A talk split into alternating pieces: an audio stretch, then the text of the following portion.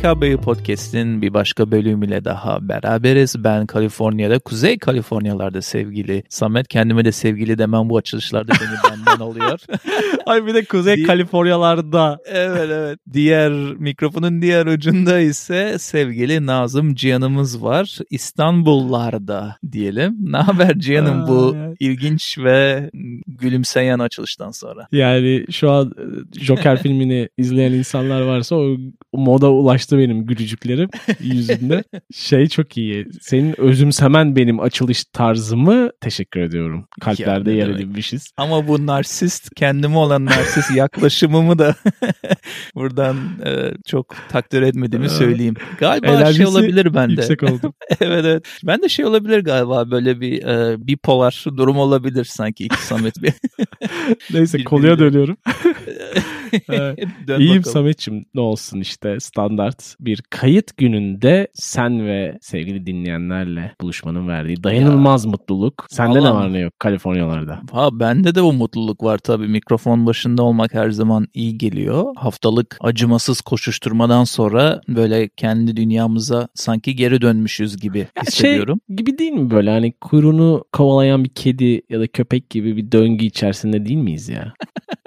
Ya, ya çok bayılıyorum senin bu e, yaptığın metaforik karşılaştırma. Evet abi kendi kuyruğunu kovalayan kedi gibi hissettim bütün hafta boyunca. Eğer bunu duymak istiyorsan öyleydi evet. evet, E, köpek bilmiyorum. Köpek de yapıyor mu onu ya? Yani sonuçta hani ana iki hayvan figürü var ya hayatımızda o yüzden hani Hmm. İkisini de burada belirtmek istedim. Bu kadar da konuyu dağıtan bir açılış yaptığımızı hatırlamıyorum öncelerde. TOS olmadığı sürece bölümler. Ee, istiyorsan. Enerji güzel. Bu bölümlük enerji yüksek. Bazen sevgili dinleyen de fark ediyordur. Böyle modumuz düşük oluyor. Motamod gidiyoruz bazı bölümlerde. Bazı bölümlerde de böyle yüksek enerjiyle beraber iki dakikayı geçen bir intro. Biz de insanız be Cihan'ım.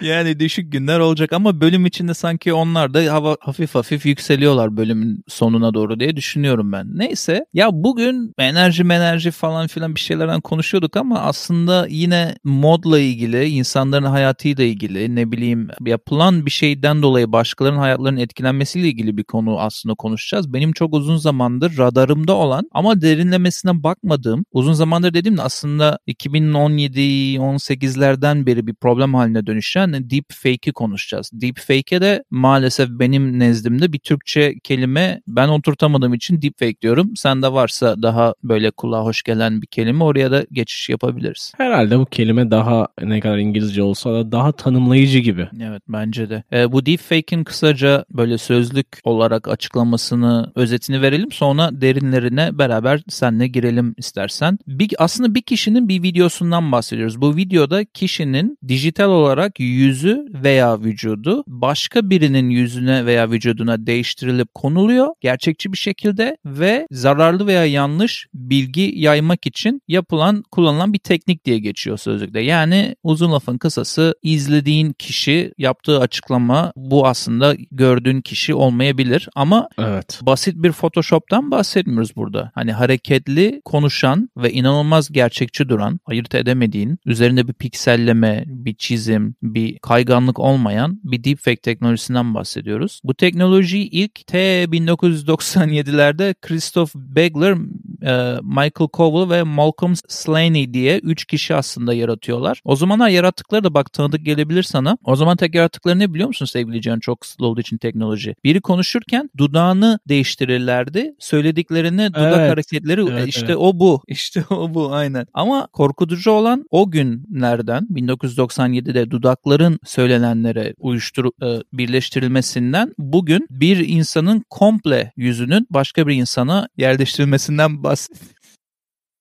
Sevgili dinleyen burada eğer benim cümlem yarım kaldıysa sebebi şudur ki ben cümlemi bitirmeye çalışırken sevgili Can'ın mikrofonu elinde kaldığı için ara vermek zorunda kaldık ve yaklaşık bir 3-4 dakika güldük. E, ağladık neredeyse hatta gülmekten. Şimdi beraberiz. Dolayısıyla orada küçük bir kesinti olmuş olabilir. Sevgili Can'ım teknik aksaklıkları atlattıysan istersen kaldığımız yerden devam edelim bölüme. Tabii ki tabii ki devam edelim. Temelde şeyden bahsediyoruz aslında. Algoritmalardan algoritmadan bahsediyoruz sevgili dinleyene deepfake'i oluştururken. Bunun da iki yolu varmış bu algoritma kurgusu içerisinde. Bir tanesi iki algoritma kullanımına dayanıyormuş. Yani iki tane algoritma kullanarak yapıyorlarmış sadece. Diğerinde ise iki algoritmanın birlikte çalıştığı üretken rakip ağlarında bir yardımıyla onu destekleyerek daha da böyle kompleks bir yapı haline getirerek yapıyorlarmış. Hmm.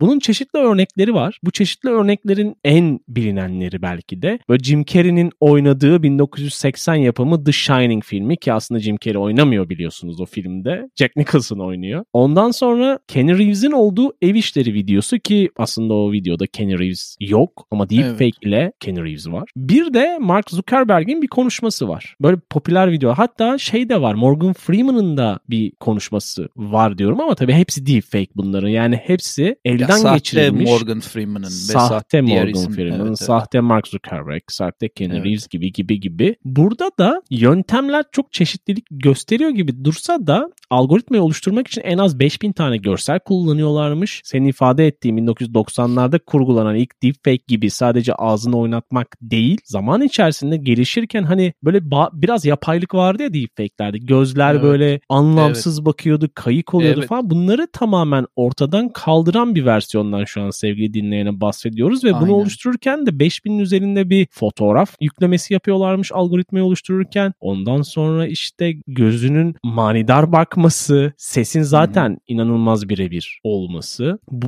falan derken şu an başka bir boyutta yani ayırt etmesi mümkün gözükmekle birlikte sıradan biz senin benim gibi ya da sevgi dinleyen gibi insanların fark edemeyeceği durumlardan da bahsediyoruz. Yani tabii bu dezenformasyon olaylarına giriyor, dolandırıcılık olaylarına giriyor, farklı boyutları var ve bu yöntemi kullanıp insanları dolandıranlar var. Onlara da birazdan değiniriz ucundan diyelim. Böyle algoritmanın bize nasıl sürprizler hazırlayacağını bilemediğimiz bir yüzyıl içerisinde yaşamaya devam edeceğiz herhalde. Ya böyle çok büyük tehlikeli bir kısmı var yalnız bunun. Hatta Amerika'daki senatörlerden biri de bunu bir konuşmasında dile getiriyor. Hani bazen bu deepfake'lerin deepfake olduğunu Cihan bir iki hafta sonra belki, belki de bir ay sonra falan anlıyor insanlar. Tepkiler, krizler, skandallar oluştuktan çok sonra yani evet. yani atı alan Üsküdar'ı geçiyor evet, evet. tanımından sonra bir anlamı kalmıyor onun dediğin gibi. Kesinlikle ve burada senatörlerden biri de bir konuşmasında Amerika'da hani bunun senatör Marcio Rubio'ydu. Bunun savaş anlamında çok büyük yan etkileri olabilir anlamında veya bizim Tabii için ki. kötü sonuçları olabilir diye. Çünkü provokasyon biliyorsun her şey savaş zamanları ve öncesi. E şey, Bu tabii lafını keseceğim ama mesela Ukrayna-Rusya savaşının ilk başlarında Zelenski'nin bir videosu çıktı. Böyle kendi ordusuna, halkına sesleniyormuş gibi evet. gözüken ama aslında o değildi çünkü hani Rusların hackerlarının yaptığı zayıflatmak için orduyu, insanlar kafasını karıştırmak için yaptığı bir video deepfake teknolojisiyle e bu senin söylediğinle birebir zaten. Evet o güzel bir örnek oldu. Amerika'da da işte bununla ilgili bayağı bir endişe çoktan var. Devlet nezdinde de var. Mesela Pentagon DARPA programı vesilesiyle bunun için araştırmalar kurdu. Bir sürü üniversiteyle, Colorado'daki üniversiteyle, Kaliforniya'daki üniversitelerle ortak çalışmalar yapıyorlar. Sadece deepfake'i biz de yapabilir miyiz, nasıl yaparız karşı silah olarak değil. Aynı zamanda deepfake olan şeyleri daha kolay nasıl teşhis ederiz araştırması da yapıyorlar. Çok ciddi aldıkları bir şey bu aslında. Bir de şöyle bir şey var. 2019'larda deepfake'in yaklaşık 7900-8000 tane videosu online olarak bulunabiliyormuş bazı istatistik web sitelerine göre. Bu hı hı. tekrar check ettiklerinde 2020 civarlarında 9000'lerden 15000'lere zıplamış. Ve bu bahsettiğim de şu an 23'teyiz. Şu an hatta hani bu rakamların çok daha fazla olduğuna uçmuş gitmiştir evet. Evet bir şüphe yok yani. Senin bahsettiğin şu şu ünlüler veya şu ünlü videolar var dediğini ben aslında tamamen farklı bir listem vardı. O yüzden ilginç bu ne kadar bollaştığını güzel bir örnek Çok var. Çünkü benim listemde bir kere en tepede Obama vardı. Evet, Biliyorsun bir tane Obama videosu yaptılar. Saçma sapan Trump'ı böyle gömen. sokak ağzıyla gömen işte o bir işe yaramayan pislik falan filan bir şeyler diyor ama çok da sakin ve Beyaz Saray'da diyor bunu bir official bir yerde diyor falan. Diğeri de bir eleman Tom Cruise'un bir deepfake videosunu yapıyor yapıyor. O kadar gerçekçi yapıyor ki Tom Cruise çünkü viral oluyor bu arada yapınca. Hani bir anda az önce bahsettiğim etkiden işte oluyor. 100 bin, 200 bin, 300 bin, 300 bin falan derken TikTok'a koyuyorlar ve bu böyle milyonlara koşarken Tom Cruise şey diyor ya bir saniye ben böyle bir şey yapmadım diyor. 100 milyon izlenmeye varmış TikTok'ta ve Tom Cruise kendisi bu aslında krizi iyi yönetmiş çünkü hani böyle çok ayıp bir video falan değildi reklamsal bir videoydu. Deep Tom Cruise diye kendisi e, hesap açmış TikTok'ta. Hani buraya yükleyin hepsini.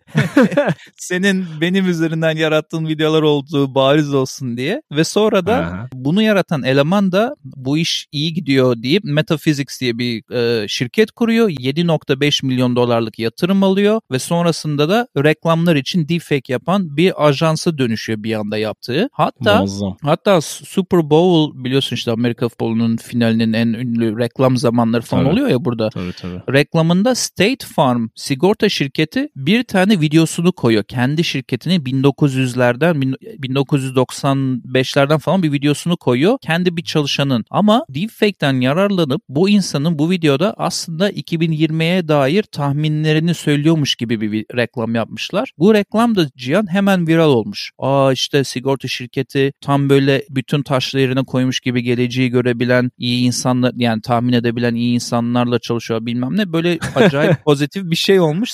Sonrasında adamlar bütün etkisi geçiyor. Ne bileyim ola üye olanlar oluyor. Bütün parasını yapıyor ve da reputasyonunu yapıyor. Sonra diyorlar hani bu deepfake'den yararlandı diye. Dolayısıyla çok tehlikeli bir yerde deepfake ve bunun daha da karanlık tarafları var. Oraya da daha girmedim. Benzer şekilde mesela Dünya Kupası reklamı yapmıştı Nike. Hatırlarsın belki. Jenerasyonlar içerisinde süperstarların olduğu, hepsinin böyle halı sahada olduğu. Hatta ha, bu, fenomen... Dünya Kupası'nın mı? Evet evet. Fenomen ha, evet, evet. Ronaldo'nun çeşitli yıllardan görsellerinin, evet. videolarının olduğu falan. Değişiktir Ronaldinho vesaire. Evet. Aktif olarak reklam olaylarında kullanılıyor. Peki bu aslında sadece eğlence için kullanılıyor diyebileceğimiz bir durumda değil. Bu teknoloji eğlence dışında kullanılıyorsa akla şey geliyor. Hani deepfake aslında yasal mı? Sonuçta manipülatif bir şey yapıyorsun. Ne kadar evet. hani bunu insanlık için yapıyor da olabilirsin ya da kötü emeller için de yani dezenformasyon olabilir. Olmayan bir şey olmuş gibi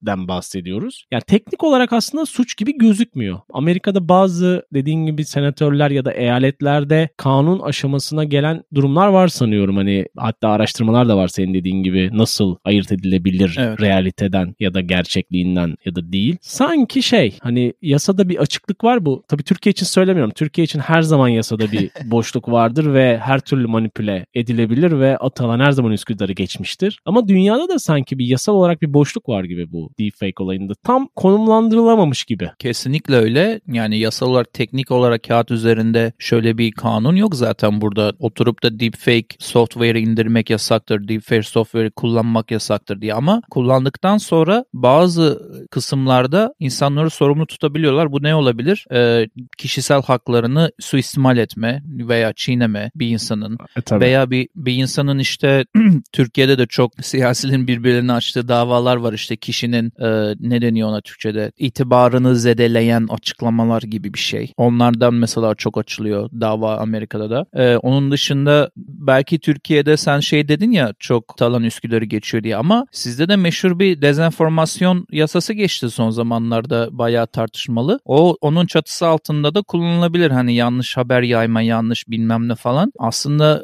gediğini oturtmak istediğinde oturtabilirsin gibime geliyor ama Türkiye'de de zaten deepfake'in ne kadar etkili kullanıldığını da bilmiyorum şu anda. Hani en belirgin olan deepfake kullanımı geçenlerde Ziraat Bankası'nın bir reklamı vardı. İzlemiş misindir bilmiyorum. Yok. Sevgili dinleyen de denk gelmiş midir bilmiyorum. Kemal Sunal'ı kullandılar deepfake hmm. teknolojisiyle. Hadi. Böyle aynen çocukların oyun oynadığı bir parka doğru gelen bir karakter bisikletiyle orada çocuklarla konuşuyor. Çocuklar onu tanıyor vesaire falan. Öyle Kemal Sunal'ın hani Hababam sınıfı zamanındaki silüetini kullandık.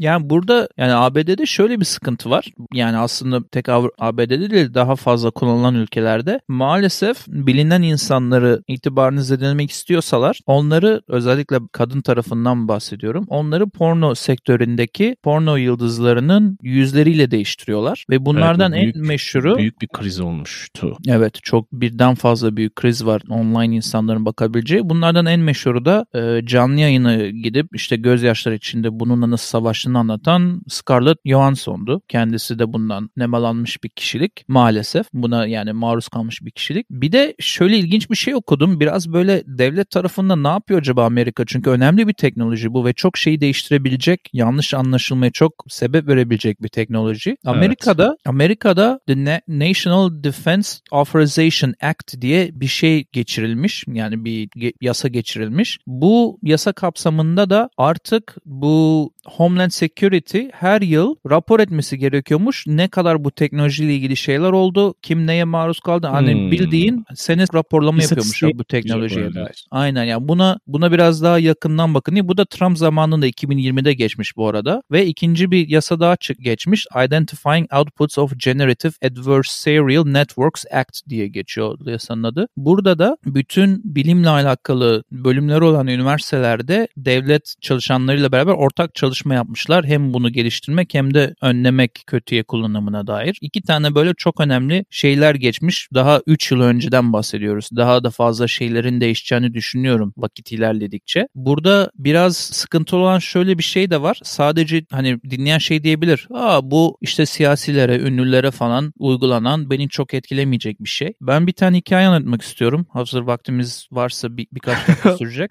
Eğer sevgili dinleyenin de zamanı varsa. Aynen. Diyerek gitmeyecekse. Ee, Hindistan'da daha çocuk yaşta birine bir tecavüz olayı oluyor ve bütün ülke ayaklanıyor bununla ilgili belli bir süre önce. Ve bir gazeteci, bayan bir gazeteci bununla ilgili El Cezire ve yanlış hatırlamıyorsam CNN olabilir veya bunun gibi büyük başlı bir BBC'di galiba hatta. TV'lere çağrılıyor konuşmak için. Çünkü bununla ilgili çok güçlü tweet tweet atıyormuş. Ülkenin önemli gazetecilerinden olduğu için veya ortalama Hı hı. gazetecilerinden. Ve El Cezire ile BBC'de e, Hindistan'ın devletin aleyhine bir şey yapılmadığı için veya yapan yargılanmadığı için konuşurken önce kendisi atmış gibi sahte tweetler yayınlanmaya başlamış. Screenshotları, tweet screenshotları. Zaten bu da bir problem ama biraz daha basit kalıyor deepfake nazarında. Bir hafta boyunca diyor ki bana karşı bir kampanya vardı. Hani sürekli in, Hindistan'dan nefret ediyorum. Hindistan'ı sevmiyorum. Hindistan'ı bir daha gitmem gibi screenshotlar yayılıyormuş. Sonra Hı hı. diyor bir hafta boyunca zaten psikolojim bozulmuştu. Bir arkadaşımla hatta bunu konuşmak için bir kafede buluşmuştuk. Ve arkadaşıma kafede otururken bir mesaj geldi WhatsApp'ına. Videoya tıkladı. Yüzü bembeyaz oldu. Bana çevirdi videoyu ve lütfen hani soğukkanlılığını koru deyip çevirmiş ve kadını direkt bir başka işte porno sahnesinde bir şeye monteleyen bir deepfake var. Kadın direkt birebir gerçekçi duruyor orada ve o anda hani bu daha ülke genelinde yayılmış bir şey değil ama böyle WhatsApp'ta milletin birbirine attığı bir şey. Yani bir, birden bir yerden biri bir deepfake yapmış, bir gruba bir yere atmış, oradan çığ gibi büyüyor ve şey diyor. hı. Biz bu konuşmayı yaptıktan Cihan 3-4 saat sonra diyor 400-500 bin retweetlere, Instagram'lara, Facebook'lara varan her yere giden bir şey oldu bu diyor anında. Ve bu parti işte bir parti varmış başında Hindistan'ın bu olayı şey yapmayan, müdahale etmeyen bu tecavüz olayına ve bu partinin de kendi içinde işlerine geldiği için buna böyle herhangi bir şey yapılmamış. Polise gittim diyor. Bu da işin trajikomik ve hayatın kaçık tarafının olduğu bir yer. Polise gittiğinde polis şey demiş. "B- Sen bu videoyu nerede ilk defa izledin? Kafede izledim demiş. O zaman demiş biz bir şey yapamıyoruz. Bu kafeye en yakın karakol hangisiyse sen git oraya bir form doldur deyip başından salmışlar. Diğer karakolda da formu doldurduğunda hiçbir şey olmamış. Dolayısıyla videoda öyle kalmış. Şu an kendisi bayağı tedavi görmüş, kendi sağlığını korumaya çalışan bir gazeteci olarak hayatına devam ediyor. Son bir şey daha ekleyeyim. Hani amacına varıyor mu bu kadar kötü Hı hı. emellere alet olan deepfake anlamında? Artık diyor istemeden bilinçsizce kendime otosansür uyguluyorum. Herhangi bir tweet atacaksam acaba başıma neler gelir diye diyor. Yani biraz bastırılmış kendisi de e, zarar gördüğü için psikolojik olarak. Yani diyorsun ki bu hikayenin özelinde günümüz dünyasında çok fazla bayrak ve ülke değişkenlik göstermeden, çok önemli olmadan yani herkes her yerde otoriter teokratik rejimini bir şekilde ayakta tutmaya çalışıyor. Evet ama bir şekilde derken işte birkaç pis Bel altı. yöntemleri kullanarak bel altı. Evet, Evet, o güzel bel bir altı. kelime. Burada da bel altı olan işte bu deepfake. Yani bu deepfake de alaşağı etmiş oluyorlar, susturmuş oluyorlar bazı insanlar. Yani Dolayısıyla işte yine geçmişteki bölümlere insanları yönlendiriyoruz şu anda Hı-hı. sevgili dinleyenlerimizi. Gücün ihtişamı bölümüne buradan geçiş yapabilir bölüm sonunda. Bunu söylemen iyi oldu çünkü bu kadar bölüm biriktiği için bende de bir bölüm var. Önerilere saklamıştım kendi bölümümüzü. Ben de bir tane daha sonrasında belirtmek istiyorum.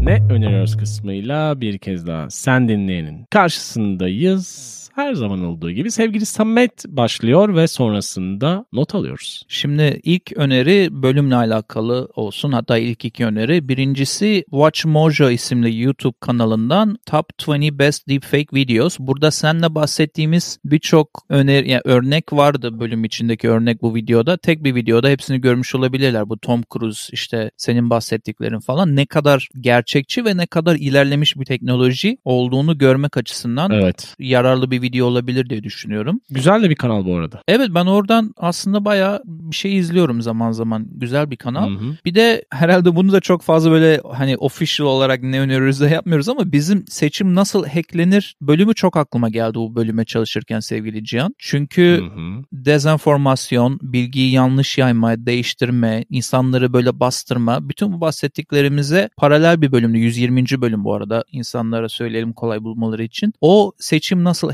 hacklenir bölümüne de geri dönebilir. Eğer bu bölümü ilk defa dinleyip de o bölümü dinlemeyenler varsa aynı konsepte bir bölüm olduğunu düşünüyorum. Bizim de bu klasikleşmiş artık herkesin bildiği HKBU dinlencesine de iki tane şarkı ekleyip hemen kulaklarımızı sana verelim. Birincisi Carpenters'tan Top of the World, diğeri de Gratchus'tan Part 1. Bu iki şarkıyı HKBU dinlencesine Spotify, Deezer ve YouTube'da bulunan playlistimize ekleyelim ve merakla sende ne var ne yok bir kulak verelim. Benimki gayet basit ve sade bir geçiş diyebileceğimiz şekilde iki tane şarkı önereceğim EKBU dinlencesine. Bir tanesi The Fame'den The Hills şarkısı. Bir diğeri ise Saint, Saint Asonia'dan Better Place. Bunlar HKBU dinlencesi playlistlerimizde Spotify, YouTube ve Deezer'da olacak sevgili dinleyen. O zaman bizi hkbupodcast.com'dan takip edebilir ve bize ulaşabilirsiniz diyelim. Patronlarımız her zamanki gibi özel bir ayrı teşekkürü borç bilelim. Onun dışında da bir önceki, bir sonraki, ortaki, beriki bölümlerde de buluşabiliriz. Bir sürü bölüm var. Seçin, beğenin diyelim. Sevgili Cihan'ım ve sevgili dinleyen bir sonraki bölümde tekrar görüşmek üzere. Hoşçakalın. Hoşçakalın. Görüşmek üzere.